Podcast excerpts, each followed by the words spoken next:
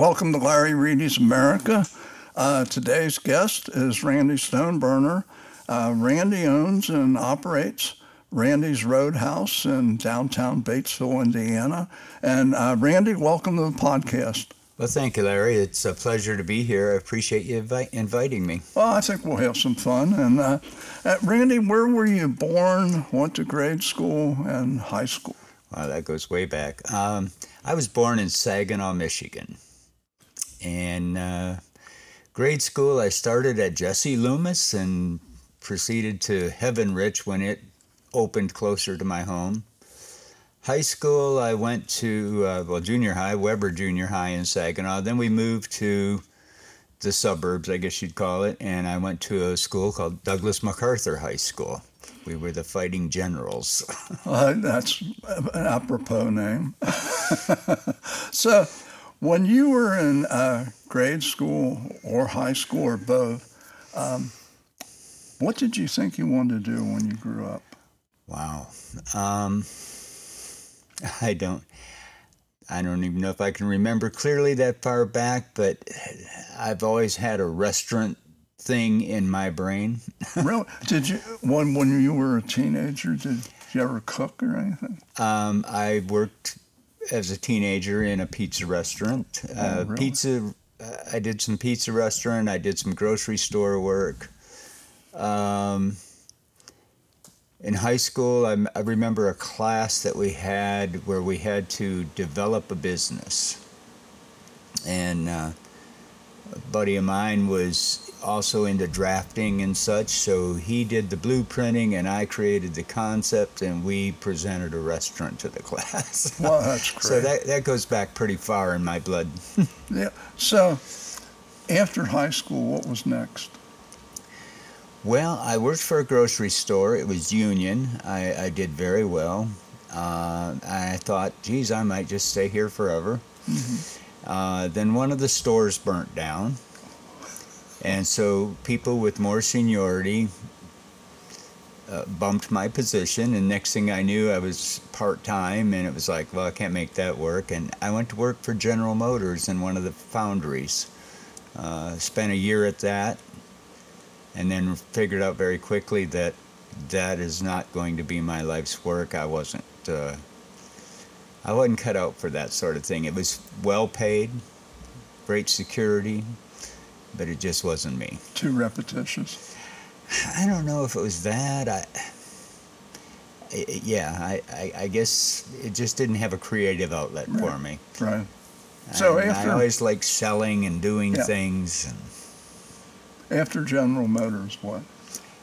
Well, I moved. My parents, right after I got out of high school, moved to Cincinnati for my dad's job. Okay. He was a truck driver. Um, I spent a year, stayed in Saginaw, in love, whatever. Yeah. and then it was time to move back home. So I moved to Cincinnati a year later. Did you move with your love? Pardon me? Did you move with your love? Uh, no, no, that was long over with. Okay. Um, I met the love of my life working in a grocery store in Cincinnati, Really? and uh, Which grocery? we worked for a ch- small chain called Food Mart Okay. Yeah. Yeah. um, up in Western Hills. Yeah. And uh, I met her, and love at first sight, as they say. And for whatever reason, she's put up with me and kept me, and so 48 years later, here we are. yeah. So, did you live in the Western Hills area? We did. We've left several times. Um, I worked for a company and I moved from Western Hills to Columbus. Okay. I worked uh, corporate offices for Wendy's. Um, we later moved back to Western Hills and then we moved to Louisiana. And I spent some time in Texas and then Well, always back to Cincinnati till we ended up in Indiana. yeah. Well, you know, in uh, Western Hills, I, I I grew up in Price Hill on Rutledge Avenue. Okay. Okay. And our first home, uh, well, we, when we got married, we uh, rented an apartment in Cheviot. And our first home was on Mimosa Lane, which is off Ralph Avenue, if you Mhm. know where that is. And then our next home before we moved to Indiana was on Candlelight Terrace, which is, uh, uh, if you were at the corner of Neeb Road and Sidney, if you would go one block down towards, uh, one block down towards uh, Glenway Avenue, uh, it was to the right, Candlelight Terrace. So Okay. we had, uh, I went to Elder, my wife went to Seton, and uh, uh, but we built a home here. We started in '75, moved here Well, funny you should say that. Um, Our first apartment as a married couple was in Cheviot, Really, where Yeah. at? uh, right on Harrison Avenue. Oh, okay. Um, Well, do you remember where the tiny cove was? yes. Right behind that, on Washington Avenue, was our first apartment. So, Back then, it was a good neighborhood. yeah, not so much now. Well, well, the, I'll tell you, Cheviot isn't as bad as Westwood. Westwood is what's really turned. Yeah, but it's uh, uh, a lot of lot of fond memories there. Uh, still, you know, a lot of my friends still. They, they always say most most people that graduate from Elder, uh, I think I said sixty percent. Sixty percent of the graduates at Elder are within 15 miles of where they were living when they went to school. Well, I, I used to joke that, you know, a lot of Western Hills folks never left the hill. They didn't. They didn't. I, the reason I ended up in Western Hills is because my wife was from Western Yeah, Hills. So yeah. Well, where did she grow up? What's? She lived on Coronado Oh, okay. Uh, One of my best friends. and went to West High. Uh, before that, I think she went to St. Teresa's. But um, she had a large family, and like I said, we met in the grocery store, and Well, you know they changed the. You know, was uh, West High, Western Hills. Uh, you know, it's the Mustangs. Do you know what the original name was? The Maroons. And so we called them the Western West High Morons. so Well, I they always, changed the name. I've always heard a lot about the Elder West High uh, rivalry. Yes. But like I said, growing up in Michigan, I was a nonpartisan bystander. Oh, yeah. Well, and we and we were. Uh, well, I had great friends from Western Hills. Played baseball against them, and I mean, it's just uh, it's it's a neat place to grow up, but not so neat place to live now. I mean, the home that I grew up in, from being a, a kind of a lower middle class, nice home, uh, it's like a third world war, third world country now. The, there's been a couple murders on the street and everything. It's just it's sickening. But uh, so when you first were with when you left Food Mart, or did you stay with Food Mart when you went to Columbus? No, no. Um, shortly after we got married, um, being a young, dumb kid, I quit my job and tried life insurance, finding out that selling insurance in people's homes was not within my comfort zone. Yeah. Uh, and I always loved the restaurant business. So I always thought I might own one someday uh, as a kid. And sometimes I just believe things happen just for a reason. Yeah. And uh, suddenly I found myself unemployed as a newlywed, feeling pretty much like a failure, and couldn't find a job. Found myself applying to a steak and shake that was under construction, thinking I'll wash dishes, I'll do anything. You know, I'm failing my wife who is in college. And uh, I got turned down. Well, the next ad I had in my hand was for Wendy's as a manager trainee, and I went, if I can't get a job as a dishwasher, I sure can't get a job as a manager trainee. Started home, drove about five miles, and said, you know what? to heck with this. I'm going back. What's one more no? Yeah. And next thing you knew, I was starting a career as a manager, as a manager trainee for Wendy's when they were really quite small. Yeah. Uh, I remember their advertisement used to be burgers made 256 ways. Well, I remember working for them when the 256th restaurant opened. It was a pretty big celebration. Oh, wow. So they were pretty small back Yeah, then. yeah. Yeah. Well, you know, by the way, what insurance company did you work for?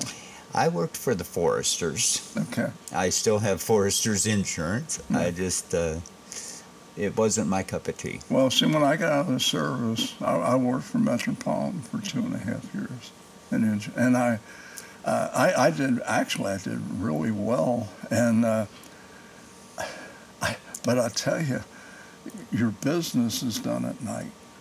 You know, I mean, you you if if you're selling to homeowners or selling life insurance, uh, I.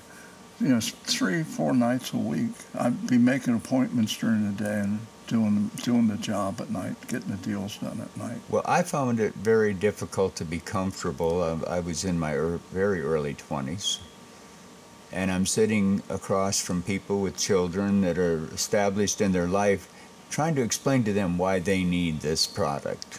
And they're looking at me like, What do you know about it? Well, you know, And I'm going, You know, they're right. I'm just not comfortable here. Well, I, I was about well when I came when I started in the in the business.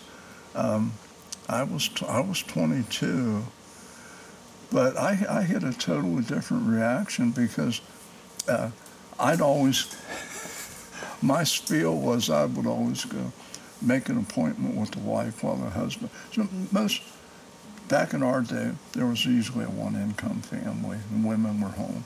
So I'd make an appointment and I'd say, you know, uh, do you have any Metropolitan Life Insurance? No, we have Prudential. I said, well, I'm in the area and I normally don't do this for anyone else, but if you would like me to review your insurance to make sure you have the right insurance, I'd be glad to do it. So I'd set up an appointment. And I remember about the second, the second or third one that uh, I did this with. I was home. I went through this program, a family plan, and all this, and uh, so yeah, I sold him. And he said, uh, "You knew coming out here you were going to sell us insurance, didn't you?" I said, "Well, absolutely."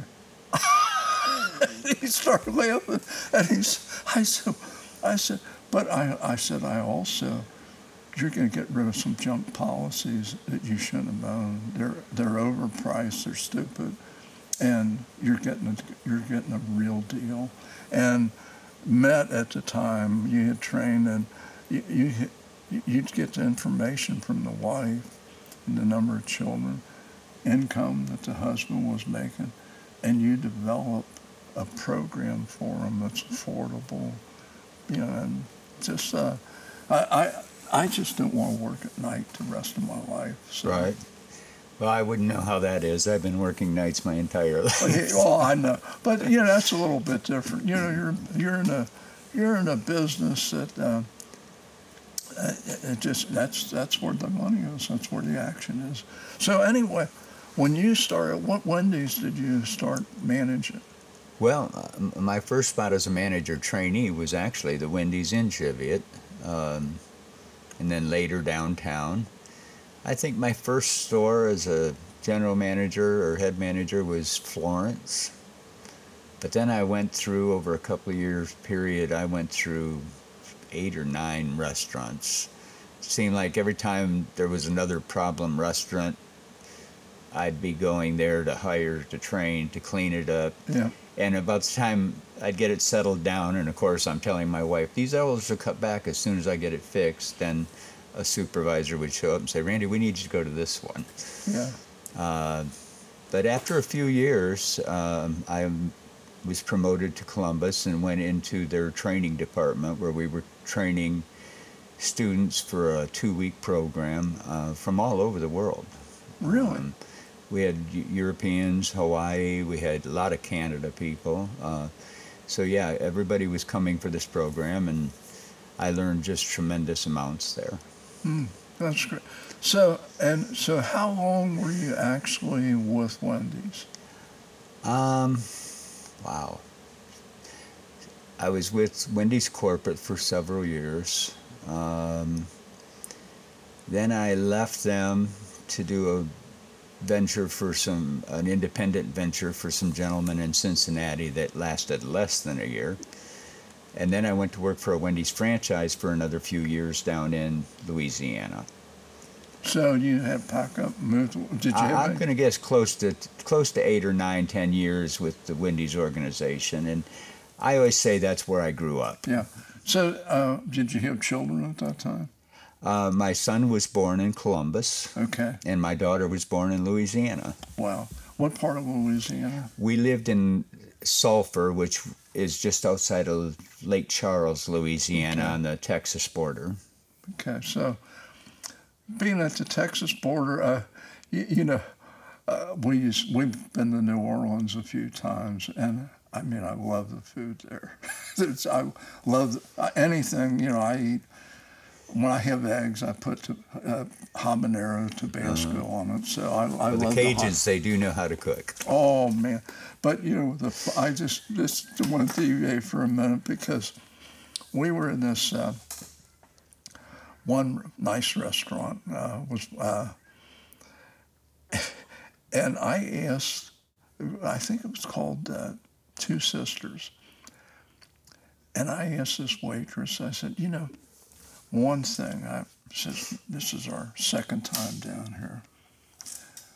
I said, explain to me the difference in Cajun food and the Creole food. I said, because I can't tell the difference. She said, well, you won't tell any difference here. She said, Creole food, the way, the difference in Cajun and Creole back in the olden days was Creole food was fresh. Everything had to be fresh all the time. And she said, in New Orleans, you don't have to worry whether it's Cajun or Creole. It's just great. She said, if you're out in the Louisiana country and you see Cajun food sign out, you might be eating roadkill. and when she told me that, I thought, well, I know where we're not going to eat. It, it could get interesting. It, it's a great state, but um I long to get back to this area.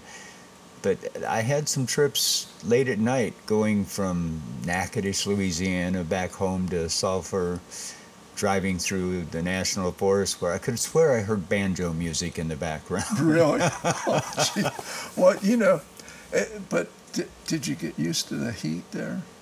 It never bothered me. Heat, uh, heat still doesn't bother me. Of course, I work in a kitchen, so Yeah. Um, and I always thought I have a lot of allergies. I always thought they'd be worse down there, but I had less allergy trouble down there than I ever had in Michigan or Ohio, Indiana area. Um, I just think there's something about the tropical humidity that different. Well, you know, I, I have terrible, I had terrible allergies, and when the pollen count was high, if I was cutting grass, I mean, my eyes were running, nose, everything. And uh, one of my friends from uh, podcast Cross the Line 1524, uh, in fact, two of the guys that are on that podcast, as a side thing, they're beekeepers. So anyway, Jeff told me, he said, you know, um, what you might want to do, he said, you're, he said that the things that you're allergic to is what our bees are pollinating. He said, and um, and his uh, buddy Dwayne told me the same thing. He said, people that take a teaspoon of that honey a day, said, from a beekeeper in this area, he said, usually they don't have any allergy problems. I'm thinking, he said, I've been taking allergy pills for years and that. I started last November taking a teaspoon of honey a day. I've never had an allergy since. then.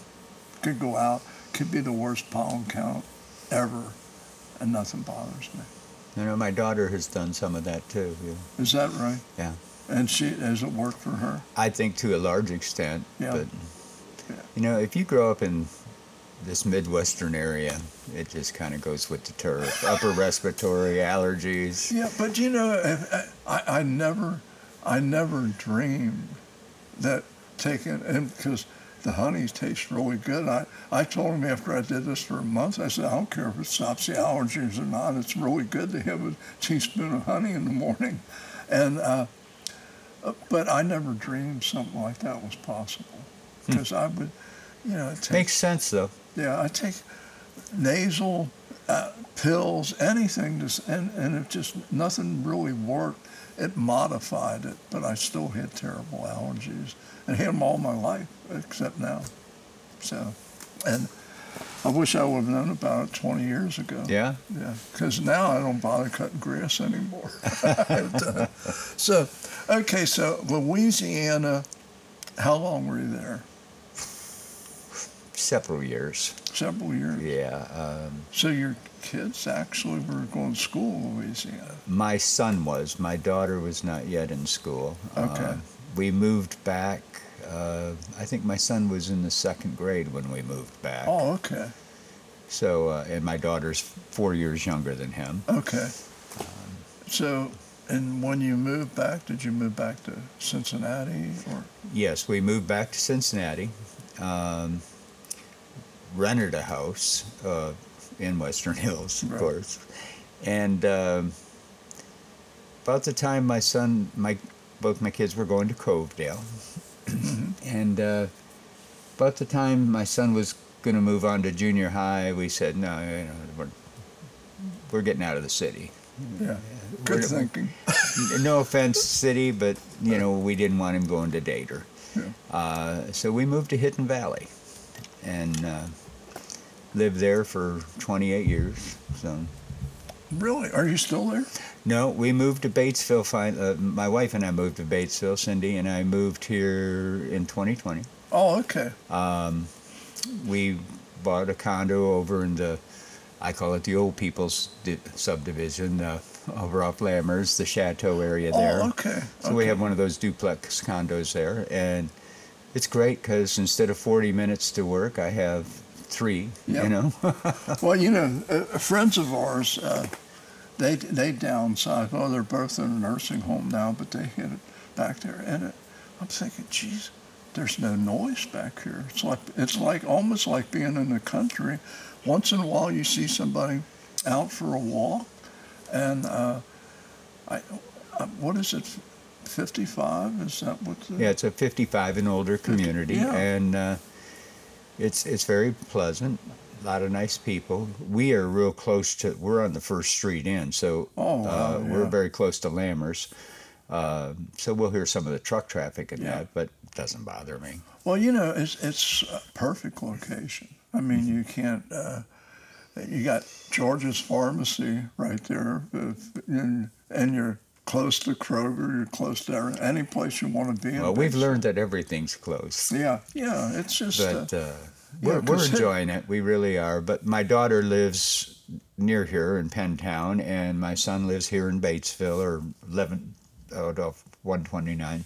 So it was like, yeah, we want to be closer to the kids. Yeah. And for years, my wife, as a nurse, was working in Cincinnati. I was working out here. We split the difference. But where did she, she work in Cincinnati? Uh, her last stint was with a uh, rheumatology group uh, in Fairfield, and she really loved that. Mm-hmm. Um, but she retired a couple years back, or a few years back, and um, it was just time, time to move. Yeah. Well, that's what Nancy was, a, was an RN, and uh, she, uh, uh, when she was seven months pregnant, that was the end of her nursing career. So we were. Uh, she only, well, we were married a year when our first child came. And when we had uh, uh, three going to college, she says, "You think I should go back to work?" And I said, "Well, I said I can handle it, but I said it might crimp our retirement plans a little bit." She said, "Well, I think I want to go back to work." So she took a refresher course at Deaconess and uh, went to work at Margaret Mary and just. Uh, well, Cindy continued to work right up to retirement. Um, once I left corporate life, she took care of us so I could go play restaurant and bar owner. Yeah. Get that off the ground. So. Well, when when did you first start to think? When you moved back to Cincinnati, uh, were you still with Wendy's and a? No, Just- no. Uh, I came back to Cincinnati and I went to work for uh, a company called Restaurant Management Incorporated. Uh, we had a lot of Arby's. Um, Well, they got the ones in Batesville. yes, that's Yeah, how I was. yeah. That's the only familiarity I had with Batesville. Yeah. Um, I remember overseeing part of the opening back in 1989. hmm And uh, so I'd been in and out of Batesville for 10 years. Okay.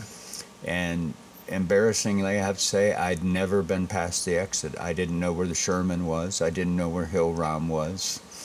Because I came here, did whatever I had to do, and then I left and went somewhere else. And we were so spread out from Ohio, Indiana, Kentucky, Macon, Georgia, Columbus, Georgia, Chattanooga.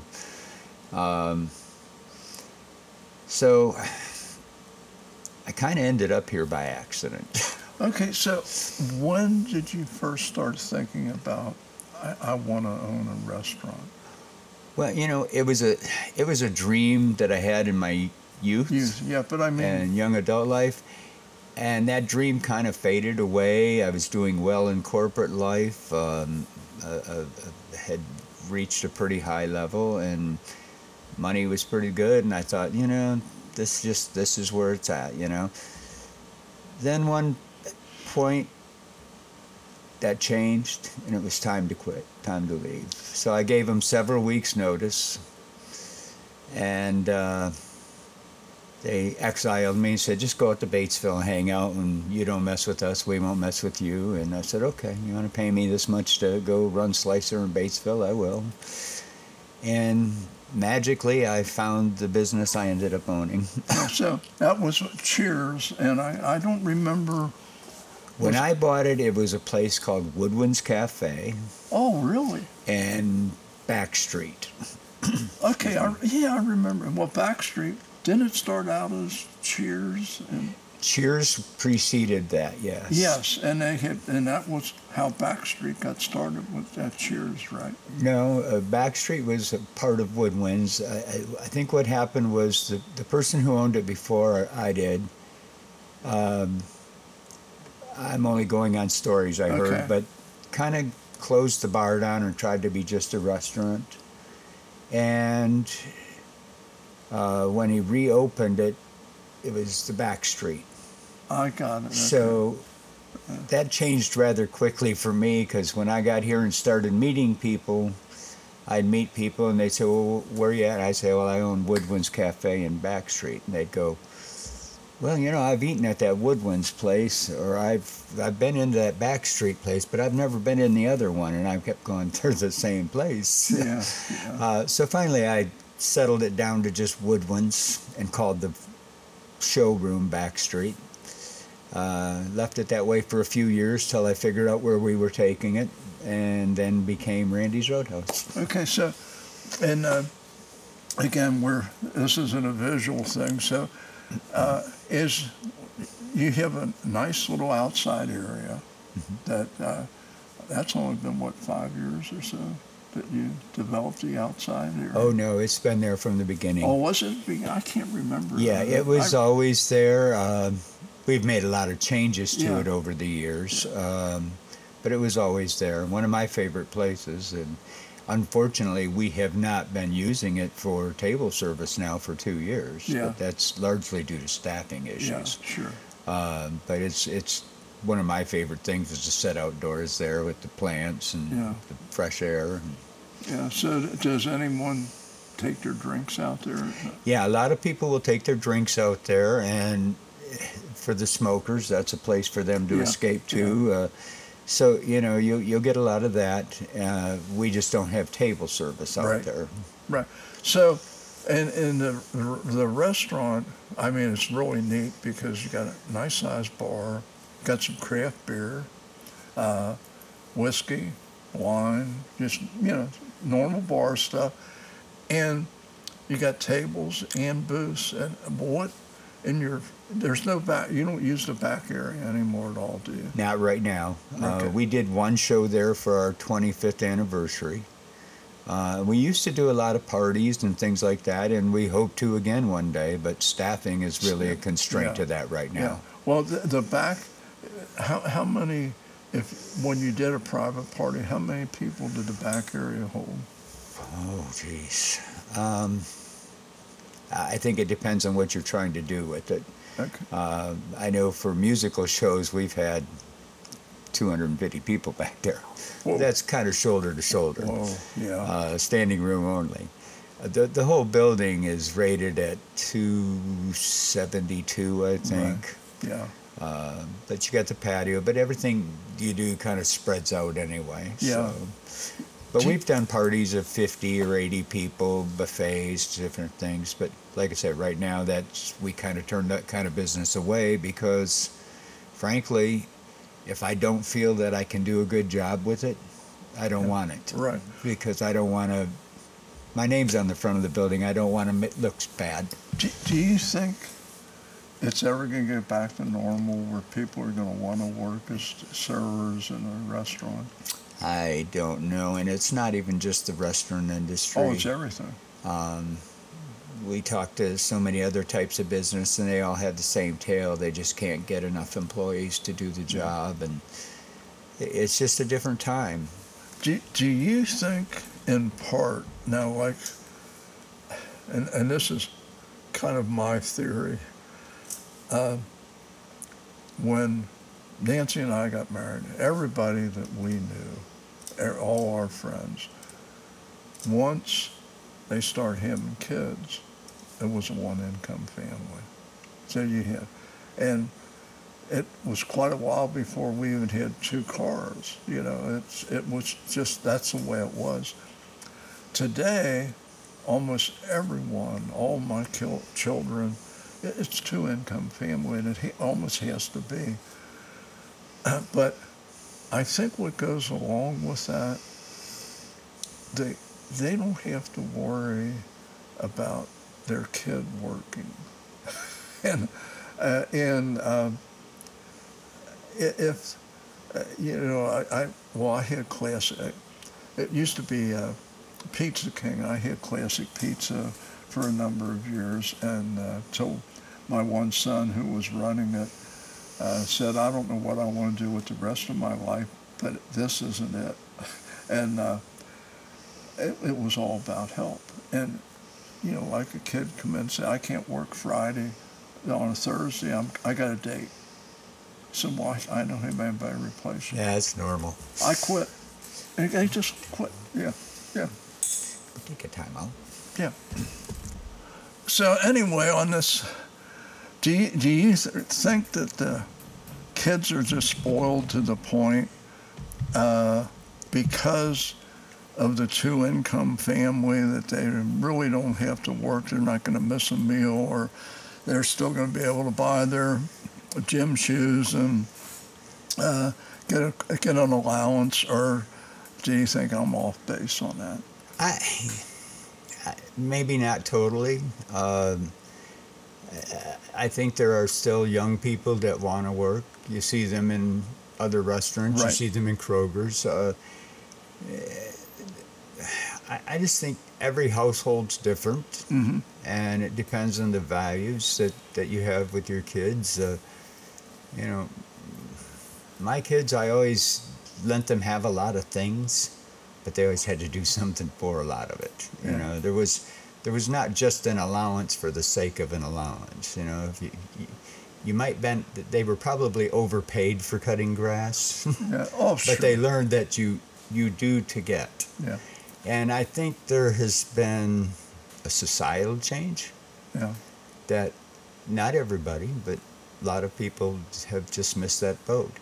Uh, on the other hand, I think the need for employer employees is far greater. There's more places, there's more jobs, um, and why we took such a hit after COVID is a mystery to me Yep. because there was already shortages. It was already difficult to hire, but not like this. Yes. And for some reason, once COVID hit and all the giveaways and all the changes, something drastically changed. I don't know what to blame, but something changed. Yeah. Well, you know, it seems like you know most of your high-end restaurants in Cincinnati and Indianapolis they don't they don't have problems because the tips are really really pretty good. Uh, the the thing that that I've always felt I started working delivering papers when I was 10 years old. And the experience you get working, whether you're dealing with people or just hard work, it, as a young person goes on to your work ethic and later Oh, life. absolutely. As a youngster, I actually had an ice cream cart. where You walked down the Yeah. street dinging the bells, Yeah, and yeah. people came out and bought your ice cream bars. And, Uh, and I think, I, I think whether a kid has to work or not, and unless he's pursuing something that he's taken summer classes or uh, doing something other than, you know, just screwing around. I'm- Well, where I think, Larry, uh, where I think we have a, a, a- greater issue in our society right now is that it's not a kid issue. If it was, geez, all the high school kids don't work anymore, oh, well, they, uh, you'd, you'd be able to isolate that down. But there's people in every age group that just, yeah, why should I do that? You know, Yeah. I, I don't know what's going on. There has to, there's a lot of people in this country. oh, 350 and uh, if if they wanted to work, I'm pretty sure they would. You know, I know. I, I know one thing that changed even prior to COVID for us. In our business, turnover is always pretty high. Yeah. And we were fortunate that we were always able to keep a core group of people, people that were loyal and did great work, and we tried to take care of them the best we could. And I had people that stayed with me for eight, ten years. Um, but then you always had people coming in and out the door around them, but you could always hold that together because you had a good, solid core. Well, people like that, there were a lot of new jobs opened up several years back. Jobs with benefits, jobs higher paid, paid time off. So those kind of people gravitated to that, which, with my blessing, of course, because it's like, Yeah. go, you can't pass that up. Yeah. But the people that maybe were left, some of them were the same ones that couldn't hire before that. Yes. Yeah. Well, and the other thing that was created because of COVID was working at home.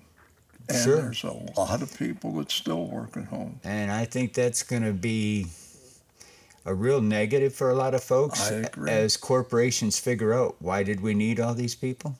why did we need all this office space? I think it's going to cost some people some jobs, um, it, it, which is sad.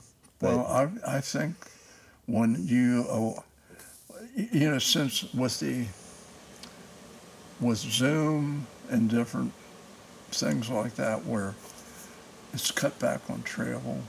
Uh, my, my son, one son's in a high powered job. He goes to some meetings, but there's an awful lot of these Zoom meetings that take place where you don't have to travel that much. Uh, uh, companies you not- know, I, I'm old and I'm a dinosaur. Mm.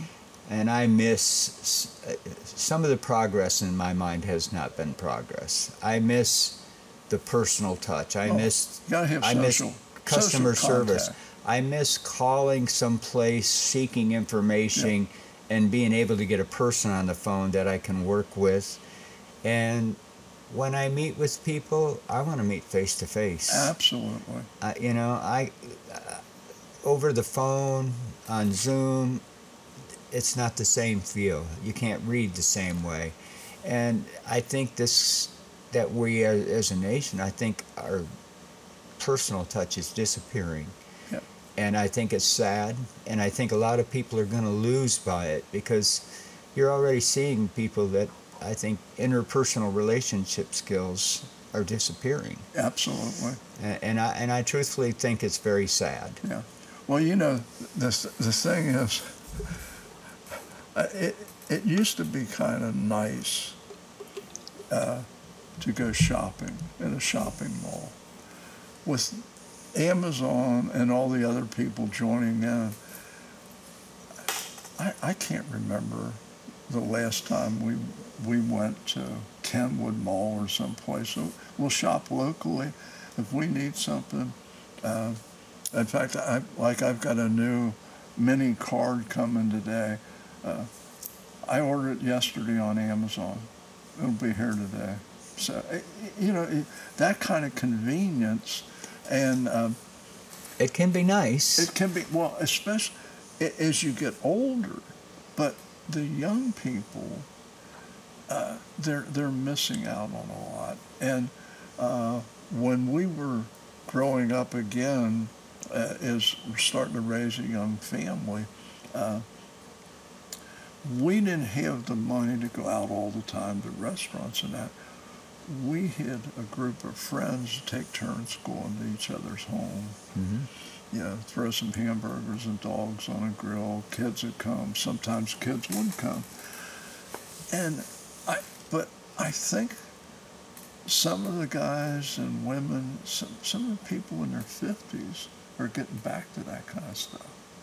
And they're not, they're, they're, uh, they're not going out, uh, but they're, they're, if they're not eating in restaurants, they, they pick up. Do you still a lot of, do a lot of carry out business?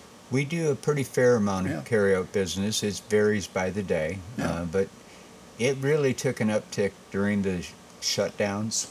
I guess. And actually, I think it made people aware that we have that ability. Uh, so it's still going very strong, and some days it's real strong. But um, it's just a strange world, and you know, most people come in and they're pleasant. They understand the staffing situations everywhere. Uh, they're tolerant. They're just yeah. excited that somebody smiles at them and cares. Absolutely. But there are other people that come in, and it's like they're clueless. They you know, what do you mean you can't give me a table for a party of 25? and it's like, do you see a table for 25? I mean, I hate to be rude because this is the line of work I'm in yeah. and I want to welcome everybody, but really, you walked in the door with a party at 15 or 20 and you expect that I'm just supposed to find a magical way to make that work for you? Or you should say, well, which one of you are going to be my helper cook and which two of you are going to be my helper waitresses? well, even even our patio has not been open for table service. Our back room we have not used since COVID, basically. Yeah. And I'll have somebody say, "Well, well, can't we just have the back room?" Oh my God! It hasn't been open in three years. You know, we have things stored there. We have old equipment yeah, there. Yeah, we sure. have, we're not using it. It's not set up for service. And even if it was. There's four of us here. Yeah. There's nobody to go back there and wait on you. No. And like I said, it it's a very small number, but some people just don't get it. And I uh-huh. see the same thing happen when I go elsewhere, whether it's the grocery store or the department store you you got a chance of running into that person that's stomping their feet and throwing a fit because the store or the personnel cannot accommodate them the way they want it to be. Well, sorry, folks, we didn't make this happen. Yeah. We didn't wish for this. We don't like it. Well, you know the. We're just doing the best we can. Yeah. The funny thing is, uh, well, we we buy we go to the village store mostly, but sometimes we have to go to Kroger and I can remember busy Dan Kroger, and I was in there, and I had a, I only had maybe a half dozen or ten things in a cart, and the girl says, well, "You want to use our self checkout?" I said, "You you know, this is going to put you out of work." I said, "The self checkout thing." I said, "So I'm going to stand in line," and the thing is, Kroger just announced a total store. I just read that in Tennessee. I, yeah, no checkout lines, everything, no bagger. You have to go through there, bag your own groceries, and check out. Well, yourself. and you know, I frequent them and always will, I'm sure. Uh, and uh, far be it from me to judge anybody. I have my right. own mistakes and shortcomings. But it really irritates me when I go and you've only got three registers open with a line of people at all Yep. of them. You have lines at the self checkout and it's moving slowly. But it took me twice as long to get through your store as I dodge all your pick and pull carts. Yep. And the pick and pull people are not cognizant of moving out of the way trained- or saying not "Come on." trained well and enough. again i'm not trying to judge but Yeah. it's like really where is the customer service Yeah. these days See, that's what we, we the village store with their meats and just the service and the cleanliness. Uh, you might pay a few pennies more for some things. Some things are a lot cheaper. So uh, we just go there all the time. And but I and I like I, I've always liked Kroger. Uh, even though as a kid I worked for A&P. Uh, but you know this, it's like McDonald's. They they actually can go full automation in a restaurant. Actually, they'd have one or two people, and that's it.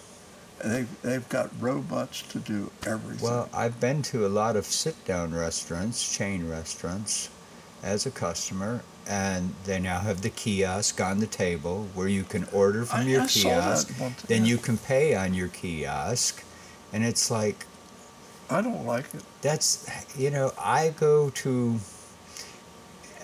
again i'm a dinosaur. I go out for the same reason my customers come out. If i wanted that i'd have stayed home. Yeah, yeah. I, i'm going out to treat myself. I want to be waited on by a friendly individual. And going back to my wendy's day dave thomas founder of wendy's used to say we're just going to do ordinary things extraordinarily well and nothing is more important than quality service and cleanliness. Yeah. and it was like where is that today? I, I, I miss it. I do. Well, you know, I remember the first time I went to Wendy's, and they- got so busy they couldn't continue this. But you would stand in line, they'd make the burgers in front of you, take the buns, put it on the grill, put the burgers, the square burgers, on however you want it, double, triple, whatever. And but it was all done while you're waiting, and nobody seemed to care. But then when they really started getting real, real busy, I mean, they, you just can't do that. Well actually they could Do you think they really they, could? they, all of the chains seem to have changed their concept a little bit and got away from speed being an issue. Yeah, But the way they did things was an assembly line technique. It's it's something I use to this day in my own operations. Um, and, and it just makes things smooth and quick and you can change gears. Uh, but so many places have changed so much, both fast foods and, you know, sit down both. yeah. Well, you know, uh, when they, they didn't last long because they uh, they tried to grow too fast. Did you ever go to a Lums restaurant? To what? Lums? Yes, I used to love Lums. I did too. With the dog soaked in the beer. The uh, dog soaked in the beer steamed beer, or beer steamed hot dogs. and- and that roast beef that was just constantly being cut. I, I, I mean, it it was a neat, inexpensive place to get quality. Used to be one in Western Hills. Yep, yep, right. First night I met my wife, first place we went. Is Wems, yeah. Down there and had fried mushrooms and a beer. Yeah, and and you know the the nice thing, but see, there's a a mistake. They want to grow too fast, and then they had on, they were had some pl- places when they moved south, didn't go over too well, and they had they were trying to let Peter pay Paul because it, Right. they just tried to grow too. I ended up a mom and pop mm. kind of a joint, and I love that um, because I don't answer to anyone Right. except for my wife. Yeah, um, But I've long held this theory about all the chains. The thing that destroys business in this country is the stock market. Oh, Because the minute they go on the stock exchange, Yep. the minute they start selling stocks and are accountable to investors, now that dividend and the increase in the price of stock is what dictates everything. So when you have your chains and they're building four or five hundred stores a year, revenue keeps going up and everybody's happy. But when you hit hard times like we're in now with high interest oh. rates Oh. and inflation and the powers that be say, "Oh, we got to slow that down. We can't build four or five hundred stores this year." Now you got to find new ways. So you start changing your concept. You make the product smaller or lower quality. You change the service. You get rid of good selling products and go to something else. And you'll invest fortunes. This drives me crazy with the chains. They'll invest fortunes remodeling, new menu items, crazy expensive national advertising Yep. campaigns, and nobody goes in their store and says, maybe we learn how to learn how to hell to take care of a customer. Well, you know, speaking of corporations, have you ever seen a Tesla ad A Tesla what? ad on television? And They don't advertise. Their advertising is their product, and people going to YouTube reading reviews on it. That's that's their advertising. They don't advertise. I, General Motors, uh, eventually they're all going to sign up. They've got these electric charging stations all over the country. General Motors going to use them. Uh, I think Nissan. Everybody wants to use them. Well, they got to buy the adapter because it's a, uh, you know, that it's it's a Tesla exclusive. And so there, instead of having a convenience for his automobiles, he's built another billion dollar business because all these people are going to have to pay him to, use that, but they don't have to build an infrastructure. Right. And we got, I just got installed a few days ago. I waited two years for SpaceLink. Our internet reception out here with AT&T, uh, I think was on a good day, I might get 15 or 16 megs per second on a download. Bad day, about seven. Uh, I got Starlink. I had to wait two years for it. Uh, I'm getting about a, anywhere between 90 and 180 megs per second. Just, you know, lightning fast.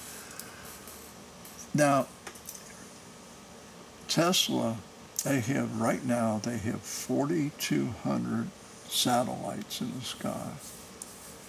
In five years, worldwide, they expect to have 40 some thousand. And Wow. well, and th- this guy, I think he's from another planet. I mean, he's a genius. He is. And and the thing is, uh, and I read this. My son he asked me, "Well, what happens when the satellites die?" I said, "It's really interesting because in five years, they basically disintegrate into small pieces in space." So, I mean, the guy the guy thinks of everything, but can you imagine the amount of money that Toyota, GM, Ford spend on TV advertising, Super Bowl ads, and that. Tesla doesn't spend any money on advertising, and and he's got now the number one selling car in the world.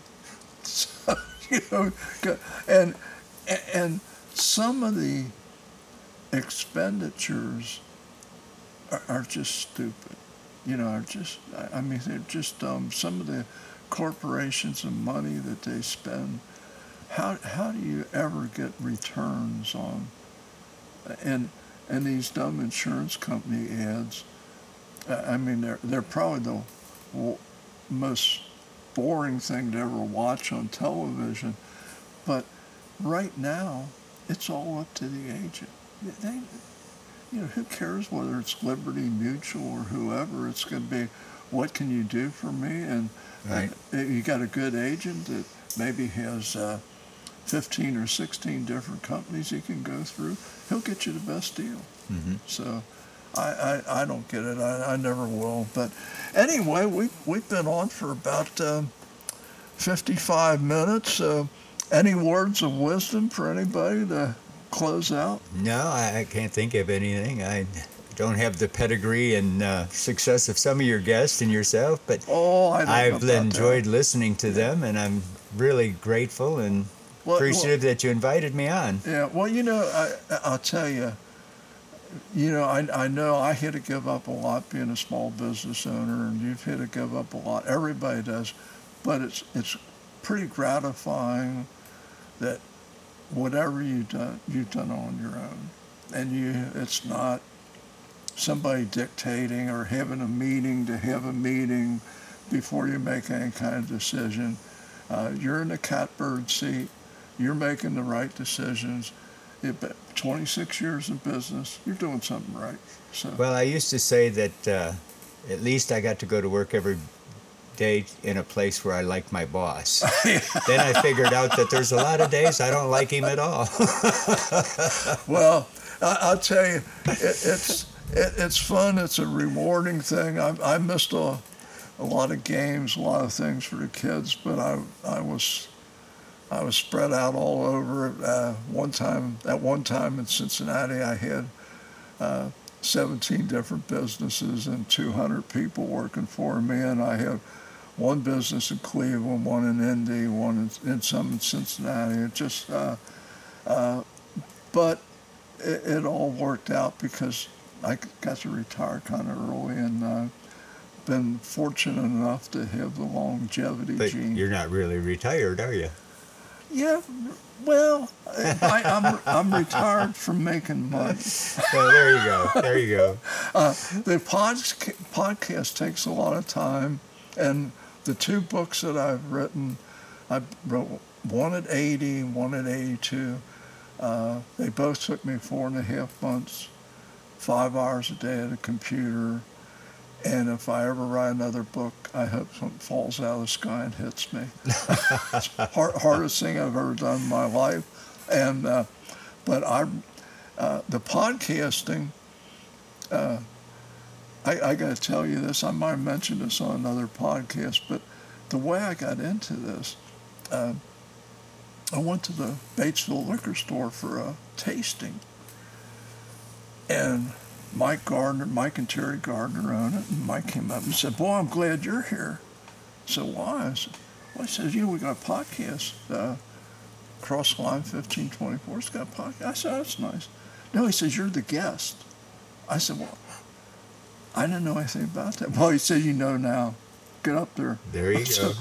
So I was their guest three times, and I thought, you know what? I, I think I can do this. I don't know if anybody's going to listen to it, but I think I can do this. And um, by, let's see, I, my first podcast was September 14th. And by September 14th, my first year, I think I will have published then. I, I'm at I'm at 90 now, so I'll probably be at about 115 or 120 published episodes. So, Wow. and and I'm I'm having fun with it, but this little instrument here, this RodeCaster Pro, uh, big learning curve for this old boy.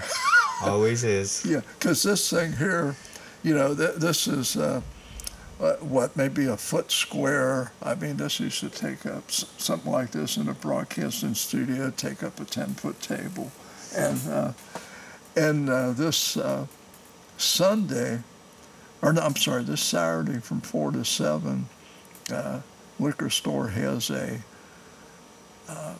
Uh, Field of Dreams, the founder of Field of Dreams Bourbon, he's going to be there. Right. Well, I'm going to be doing a podcast, a remote Oh, good. podcast there, and uh, and that should be fun because he's a former major league pitcher, and Dave Miley's going to be there, who's a former Reds Right. manager, and Dyar Miller, Batesville boy, had a big time big league career, so uh, it it should be interesting, Uh, and. Batesville Liquor has been a, a real boost to the downtown oh, area. Oh, they, I mean, I got. They've I- done a great job. Some of my friends from Cincinnati come down here and buy all their booze. Right. Yeah, it's a big. It's, it's a. My problem is I, I, I drink about four ounces of whiskey every night, and I just love the different ones. And I, I've got about 300 bottles. That ought to last you for a minute. Yeah. Well, I, I told my kids, I said, if it's ever a thing that I go to a doctor and he says, you got about six months, I said, well, I better get going because I'm drinking all the expensive whiskey I have. I'll leave the kids the cheap stuff. so, anyway, well, we'll wrap it up. I'm going to wrap it up with the. Uh, well, Larry, it's been fun and it's a great time, and I appreciate you having me Oh, on. it was a pleasure having you. Uh, let's let's get with the uh, national anthem here, and uh, I hope everybody enjoyed this podcast. And God bless you. God bless the United States of America. And I'll talk to you on the next podcast.